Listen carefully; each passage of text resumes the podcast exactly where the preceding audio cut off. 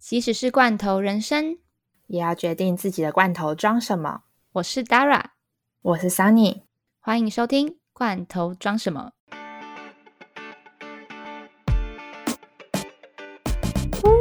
呜，终于来到我们第二集了。其实我们第二集原本应该是我们第一集，但因为我们这个不想要再录第二次了，觉得要放一放，后来决定先录了第一集。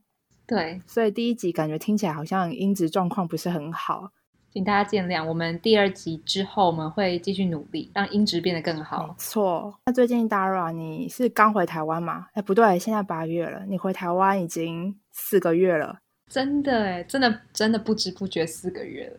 如果大家没有听过第零集的话，要先大跟大家报告一下，其实我本来人还在英国打工度假，已经大概一年左右。本来是打算明年三月才回来的，但是呢，因为三个月前开始爆发的就是 COVID nineteen，所以我就从伦敦逃回台湾。我真的还是依然的觉得台湾就是非常安全了，就是很像在一个平行时空。然后我已经回来，不知不觉已经四个月了。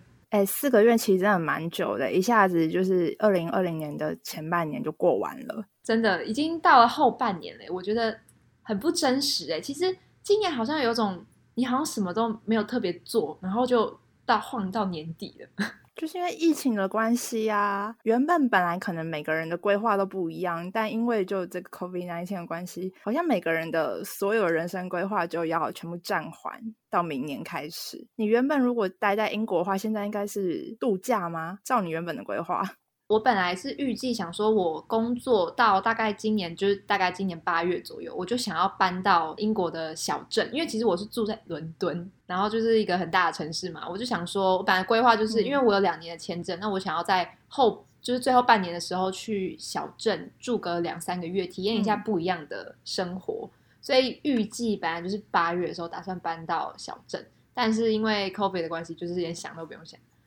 然后也会想说要去，当然要去旅行嘛，因为对我来说，打工度假很重要的一环，除了工作以外，当然是体验生活跟旅行。但是这个也是 完全没有办法。所以其实我本来那时候回台湾的时候，还有一年左右的签证，是想说回台湾看看是不是 COVID 可能可以暂缓一下下，之后再回去。但是后来就发现，即使现在已经没有再封城了，已经开放。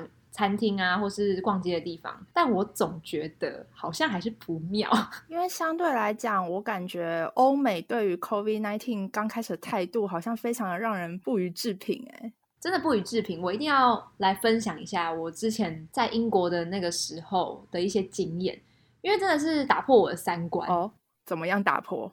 因为那个时候是封城的前一周。你们能想象吗？已经要封城的前一周了，但是当地的人还就是很不以为然。如果说你非常 take it serious，你已经有种上紧发条的感觉，但是你身边的欧洲人、英国人、你的同事完全没有任何警戒心，还觉得 COVID 离我们很远。我觉得这是一件非常恐怖的事情。然后会压倒回来的最后一根稻草，我觉得真的是 Boris Johnson，就是英国首相。他的一开始的佛系防疫，第一个政策是希望大家可以六十趴的人都感染，就是有种物竞天择的感觉，就是感觉会产生抗体，是不是？对他就是有这种想法，就是觉得说产生抗体之后，那大呃我们很难过，可能会呃损失多少人的性命，但是挺过去就好了。这是真的是他的 step one。那 step two 是什么？Step two 就是才真正开始开始哦，关学校。我就觉得，我那时候觉得已经有点风声的时候，其实你最应该做的就是快点关闭学校。但是他们真的没有觉得这是一件很严重的事情诶，因为我那天决定要回来之后，我当然就是先去提离职嘛。嗯，那我就去跟我的店长讲这件事情，他们就说哦，他们非常尊重我的决定，然后就顺便跟我闲聊一下，说哎，那台湾的状况怎么样？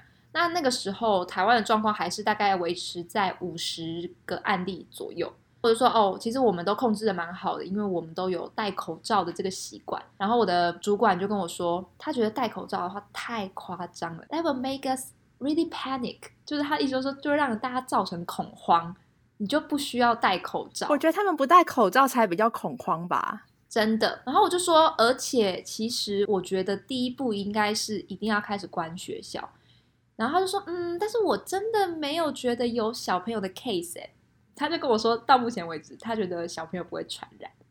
然后我整个就觉得，Oh my God，就是小孩也是人呐。当然，如果说是造成那个致死率的话，应该是以老年人为主嘛。但是小朋友也会可能传染给老年人啊，对吧？嗯嗯嗯，对，所以我就超级不懂他们的想法的。所以就各种啦，不管是主管或者是你跟同事聊的时候，没有戴口罩的习惯，然后跟他们觉得 OK，就是 follow 政府的措施。然后 Boris Johnson 他一开始就是佛系防疫嘛，嗯，那是过了整整大概一个礼拜，他才真正 lock down。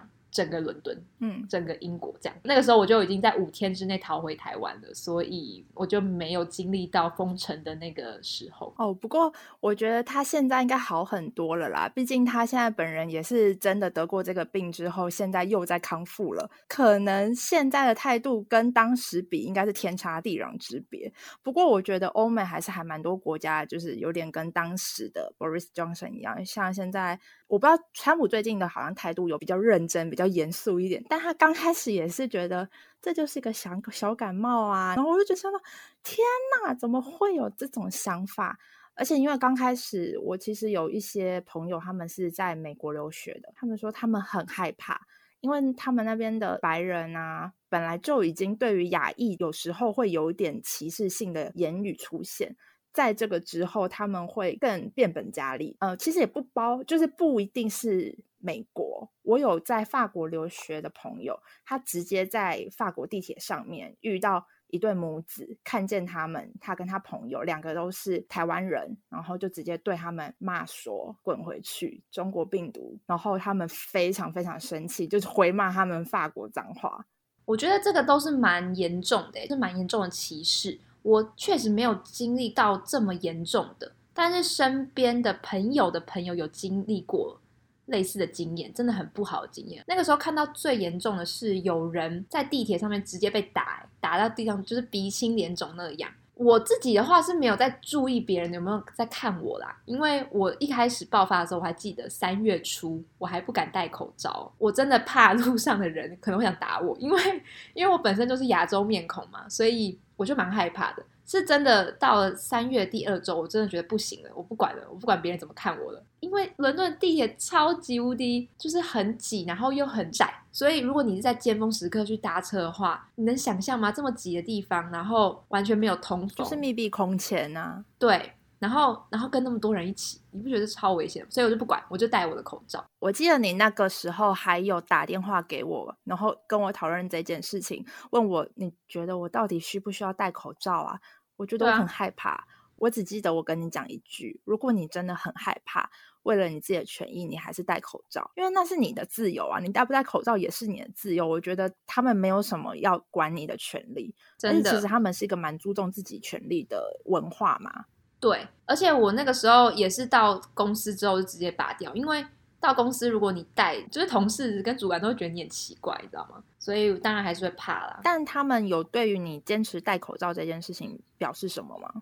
坚持戴口罩吗？其实还好诶，因为我都是在他们看不到的时候戴嘛。那我上班的时候，想当然我就不会戴啊，因为我是在精品业上班。如果说你在上班的时候戴口罩的话，其实 就客人会觉得你本身你就是亚洲面孔，他就不敢靠近你了。然后你还戴口罩，真的会还蛮歧视的。所以，但是到之后已经开始有一点小征兆爆发的时候，其实他们当地人还是会有人戴口罩的哦，还有人戴的更严重，就是会戴那种 N 九五的那种口罩，然后还有戴手套，其实都有，但是真的偏少啦。嗯。那果然东西方的文化差异还是蛮大的，就觉得在亚洲戴口罩是一件非常普通的事情，但好像到西方变成是一件非常奇怪的事。就像你刚刚提到那个法国的，我也是知事后才知道，哦，原来法国的医用口罩的话，好像听说是要医院或者医生开处方签才买得到，你好像不是去那种专门的药局。你就可以买，对，英国也是哦。英国不是要开处方签，英国是要到特定的地方才可以买得到了。你在普通那种超市也都买不到，我也很震惊。对啊，对啊，我有听说这件事，真的有很多差异，不只是你生活模式，你当然还有那种职场环境的差异都差很多。哦，所以其实像你自己在那边工作，你的感觉下来会觉得那边欧洲好不讲欧洲，单纯以你工作过的国家英国来讲好了，你会觉得他们比较注重个人的权利吗？我觉得是诶，不止从你工作的时候，有时候看到他们很长，比如说我们的那个伦敦地铁或者是什么火车之类的，就罢工。英国的话已经好很多了，如果我在法国后应该崩溃吧？你就会从这一点，你就会发现他们其实是很注重自己的权益的。嗯，其实这一点我之前就是大概有听过有类似的讲法。像很多其实欧美国家的人跟亚洲国家的人对于工作的定义好像不太一样。我觉得欧美国家的人应该他们对于工作的定义是我是为了生活而工作，但亚洲国家的人感觉会反过来变成为了工作而生活，所以会觉得很多的，比如说现在台湾年轻人很爱用的一个词叫小确幸嘛，它其实就有一点这样的现象反应。诶，我觉得是诶。我觉得真的是在国外生活过，还有工作过之后，这个的那种文化差异就会显得非常大。之前可能就只是听说听说，但是真的去实际体验的时候，确实是这样。像我，即使我是在那边的服务业工作嘛，上下班时间当然相对的就非常正常吧，应该说不太会有加班的问题。但是如果说你在台湾的服务业的话，你可能多多少少偶尔还是可能帮忙一下。那你可能那个就不算时间，但是我们在我们公司的话是打卡制的嘛。如果说你晚下班的话，你的那个时间是可以拿回来的。我觉得这一点就可能也是跟公司有差。在亚洲的话，我觉得小确幸的那种文化，觉得也是整个社会营造出来的一种氛围嘛。你自己觉得呢？我自己觉得是因为感觉啦，感觉像亚洲国家的人好像。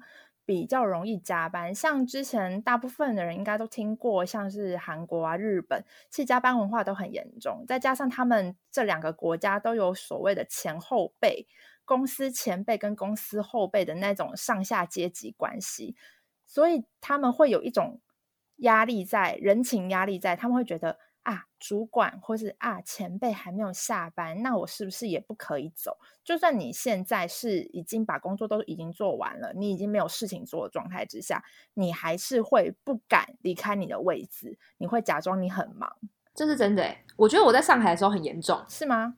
嗯，我在上海的时候很严重。上海你也会有这吗？为什么？你这样看？就是我即使我是在美国公司，我就以为那个环境可能就很美国 style，但是。我发现我在上海工作的话，我的 team 都是中国人，跟我的大主管是也是台湾人嘛。我们平常其实下班时间都蛮准时的，但是如果他没有走的话，我也会有一点点不敢走。其实我走也没关系，我就跟他打声招呼，我就可以离开了。但是我也会有一点看脸色，哎，尽量等到他先走了之后我才离开。哦，我记得之前每次都要等你下班，然后我们才能一起吃饭，好像是哎。那我在英国的时候。真的，我就发现他们每一个人下班就是下班。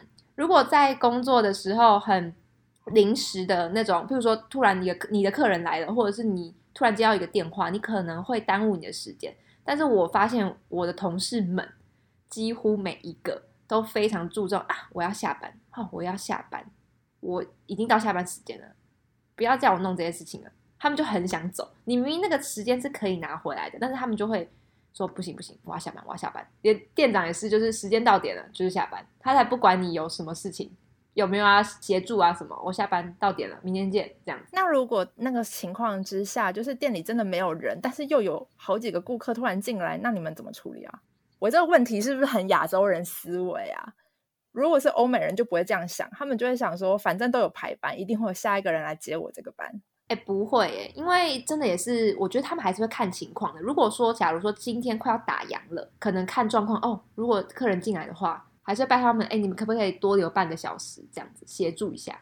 所以还 OK 啦，是有弹性的，而且是看那个 manager。如果那个 manager 觉得说 OK，你下班时间到，你走吧，其他我们会自己 handle，就比较累。但这个就是感觉比较有弹性，而且比较人性化。但像在亚洲的加班文化，其实有时候很不人性化。哎，你有没有看过有一部日剧叫《我要准时下班》？我有看过预告，然后它好像有出书，哎，但是我其实不算看过了。它其实整部剧跟书的主线剧情还是在讲一段三角恋情，不过它的女主角她的设定是因为以前曾经疯狂加班，然后搞坏自己的身体，所以她现在非常追求工作效率，然后也很重视自己下班后的私人时间，就算只是宅在家里，他也要准时下班。其实，在那种。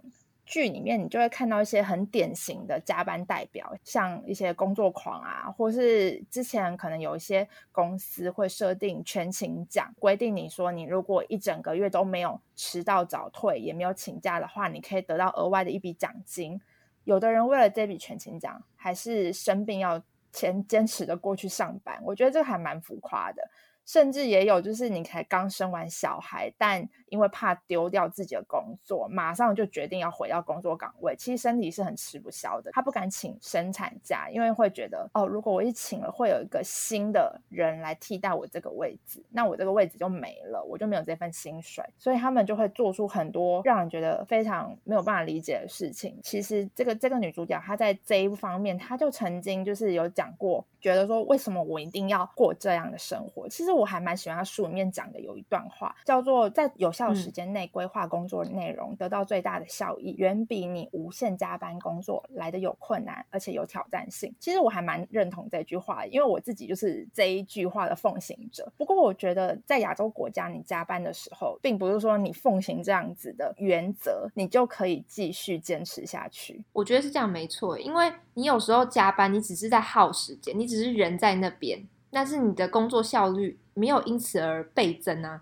我觉得我在跟他们聊这一点文化差异的时候，我就会说哦，可能之前工作的时候很常加班啊，或者是可能广告业之前实习的那种经验，看到他们的工作环境跟工作状态都是很晚下班。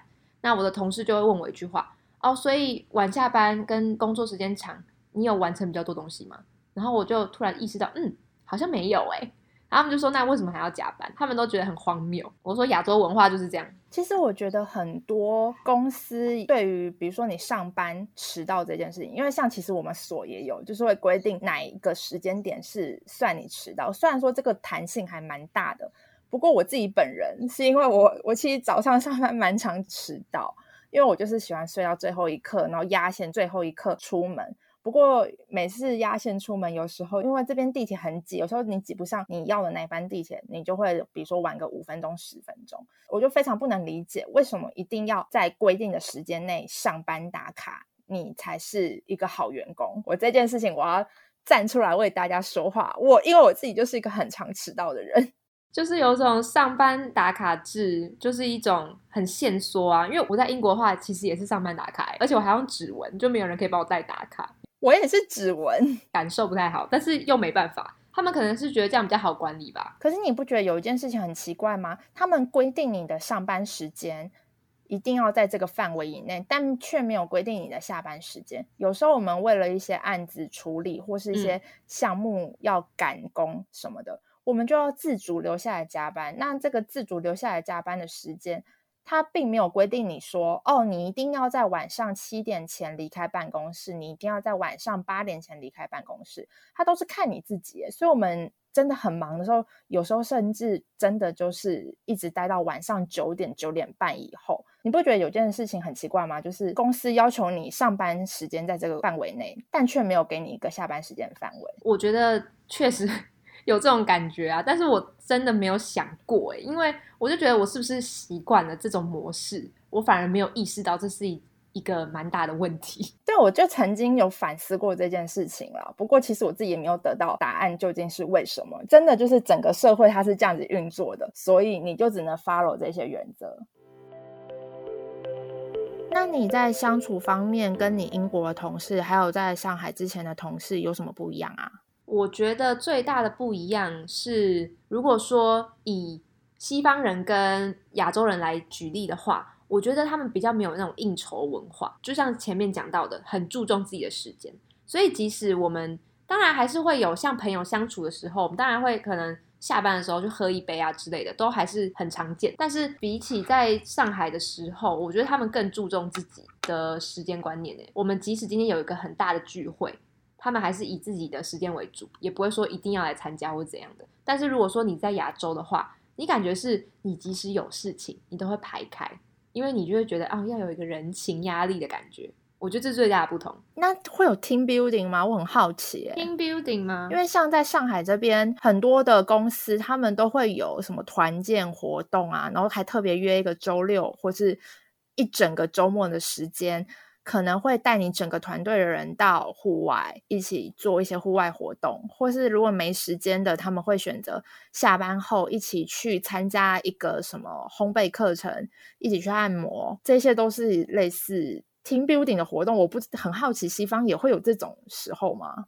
我自己是没有经历过这种文化，所以我我不知道到底有没有诶、如果有的话，有的听众的话可以来跟我们留言一下。如果你有你的公司里面有这种类似的团建活动的话，可以留言一下。我目前想一想，我身边的人还有我们公司没有诶、我们没有这种活动诶、我们顶多下班喝个酒就就已经了不起，拍拍手了，真的。对，所以我就会相对觉得好像，因为亚洲就是注重群体，相对西方或是欧美国家，他们是注重个人来讲，亚洲非常注重群体，所以才会有所谓的团建啊。所以我就很好奇，就是为什么会有这种差异？而且相对来讲，就像你讲的，我觉得亚洲的应酬真的很多诶、因为像我之前律所有时候会要跟客户一起吃饭，或是我们律师到别的城市去打官司的时候，那一天的晚上，他们其实也是不能休息的，因为他们晚上可能还要请客户吃饭啊，跟客跟客户交流啊，看一下之后上庭开庭之后要怎么样对谈啊，就会有非常非常多的饭局。其实像我觉得像西方国家，他们那种不像应酬，应该像聚餐，比较像下班之后大家一起哎喝喝小酒啊聚一聚的聚餐，但至少以中国来讲的话，很多你下班之后的聚餐是有目的性的，所以就会显得特别的累。我这样就想到我之前在上海的时候，因为我们是美国公司嘛，那其实公司里面的人其实都还是就是大陆那边的同事，但是偶尔还是会有零星的几个同事，就是不时的会来这边出差，但是我就觉得他们应该也是融入我们当地的文化吧，所以中午的时候还是会跟我们一起吃饭。但是好像跟他们聊天的时候，他们都会提到说，其实平常都是自己吃自己的，只是因为是来上海出差，所以就会跟我们一起吃饭这样。我就觉得哦，他们好像都是蛮注重自己的时间的，不会像我们平常吃饭的时候，如果我没有带便当的话啦，那他们就会说，哎、大家要不要一起去吃饭这样？然后就感觉好像嗯，一定要一起去吃，会有一种莫名的压力，你知道吗？而且有时候出去吃的时候，你不但不能点自己想要吃的东西，你可能还要跟他们去吃你不想吃的东西，然后你就会很勉为其难。然后所以这就是为什么我都带便当，就不会有人约我吃饭。我觉得这样很棒。而且我发现这边他们还有一个，我觉得台湾人可能会觉得很特别的文化，就是台湾那边大部分的，如果假设你今天生日，台湾是你要请客还是别人请客？当然是别人请你啊，就是生日的时候寿星最大。对，台湾人是讲寿星最大，所以大部分如果一群朋友一起出去吃饭的话，有可能会是 A A，不然就是一那一群朋友讲好一起请你分摊你你一个人的费用嘛。对，通常是这样。对，通常是这样吧。那我来这边的时候，我刚开始并不知道，然后直到那一天，呃，有最近的一次，有一个同事姐姐生日，她就生日的时候的前一周突然微信我跟我讲说，哎，那个妹妹下一周几我生日，然后我跟大家约中午，我们一起出去吃个饭吧。然后我就觉得有点奇怪，因为通常不会是寿星本人来约你，通常是。跟寿星要好的某一个朋友组了这个局，然后再跟你讲好说哦要分摊这个寿星的钱，可能会是这个样子，或是大家 A A，或者是给别人提示说，哎、我生日要到喽，我们要不要一起吃饭？这种。哦，对，可能顶多是这样嘛。所以我当时就想说，哦，寿星本人自己来讲，那是不是 A A？结果当天才知道是他要请我们吃饭，哎，就是这边的这个。不成文的习惯是，他们这边是寿星买单，所以你是寿星的话，你那一周或是你那一个月，你会花费比较多钱，因为你可能会出去跟人家吃饭，那都是寿星买单。好吧，我有时候不知道是不是你的你们的公司，因为我们公司确实没有这个文化。我就说我在上海的时候啦，我觉得这也是让我长知识。你自己有觉得在上海遇到的同事跟在台湾已经在工作的人？整体的工作的态度上面有什么不太一样？他们感觉更竞争诶，做每一件事情的时候，感觉他们更有野心的那种感觉吗？我觉得他们做每一件事情的时候，好像都是为了要给主管要一定要看到我，一定要看到我那种感觉，然后就要把它做得很完美很好，而且好不止为什么会有上进心这一点，我觉得还有因为好五个里面有三四个好都是为了要上海的户口，所以就要一定要跟主管啊。或是你的谁啊，就是要有良好的关系啊，就为了说，呃，你有如果好的绩效或怎样的话，你的老板就提拔你嘛。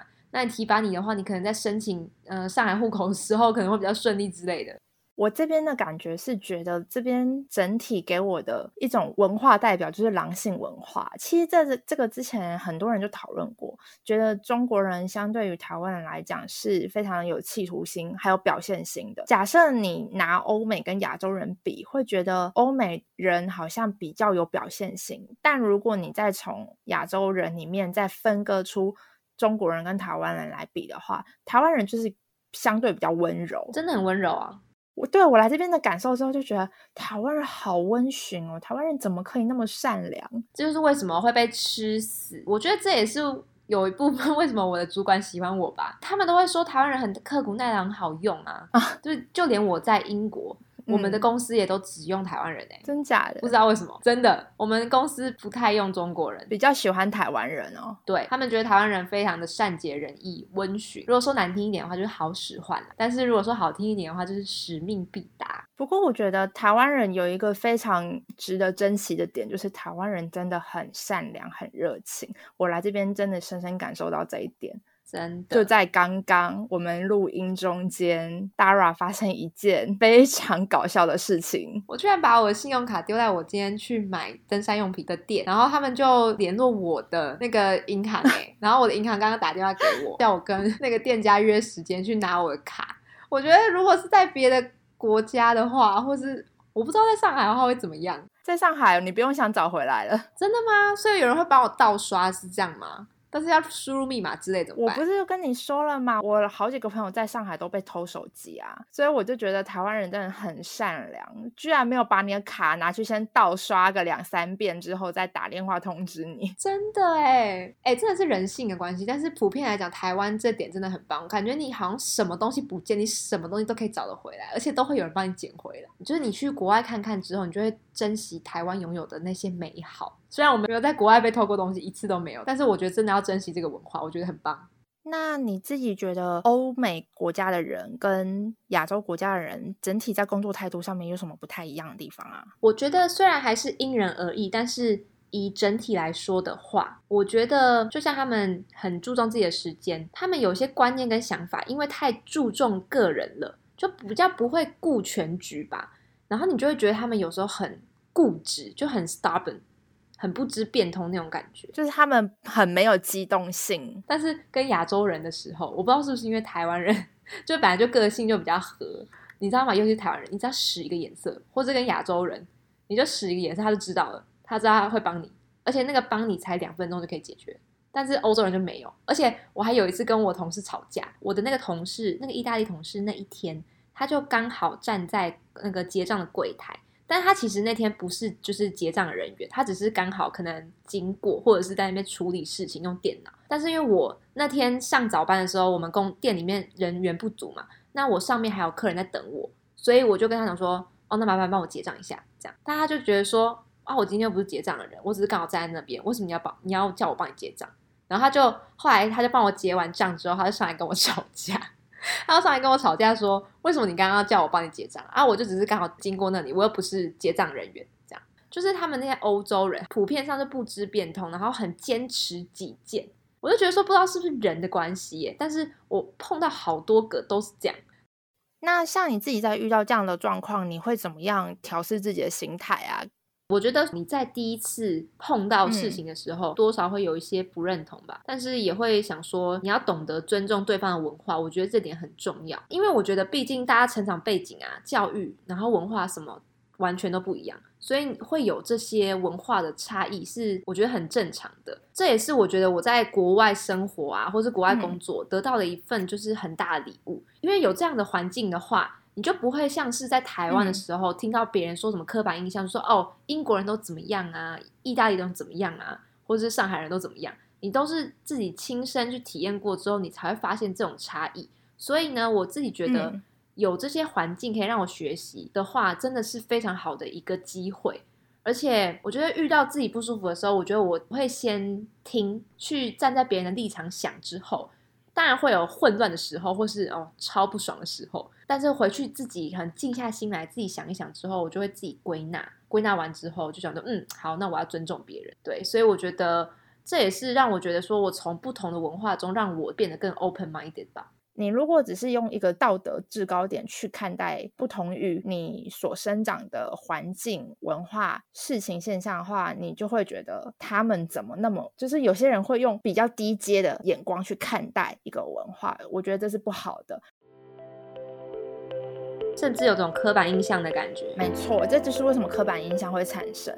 所以，其实最重要的就是你在知道了这些差异，然后你慢慢的去以同理心去接受这样的差异之后，你自己也会去醒思，然后去理清自己的想法，最后慢慢形成自己个人价值。所以，这也是为什么我们两个都觉得在国外生活或是在工作，你长时间待在一个跟你不一样的文化环境之下，会有不一样的体验。好，那我们今天这集的讨论就到这边。如果你也想跟我们分享一些你经历过的很夸张或是很瞎的文化差异的话，也欢迎到我们的 Apple Podcast 留言给我们哦。没错，或是有什么建议，也欢迎留言告诉我们。那如果喜欢我们的节目内容的话，欢迎继续关注我们后的节目。好，那我们就下集见喽，拜拜，拜拜。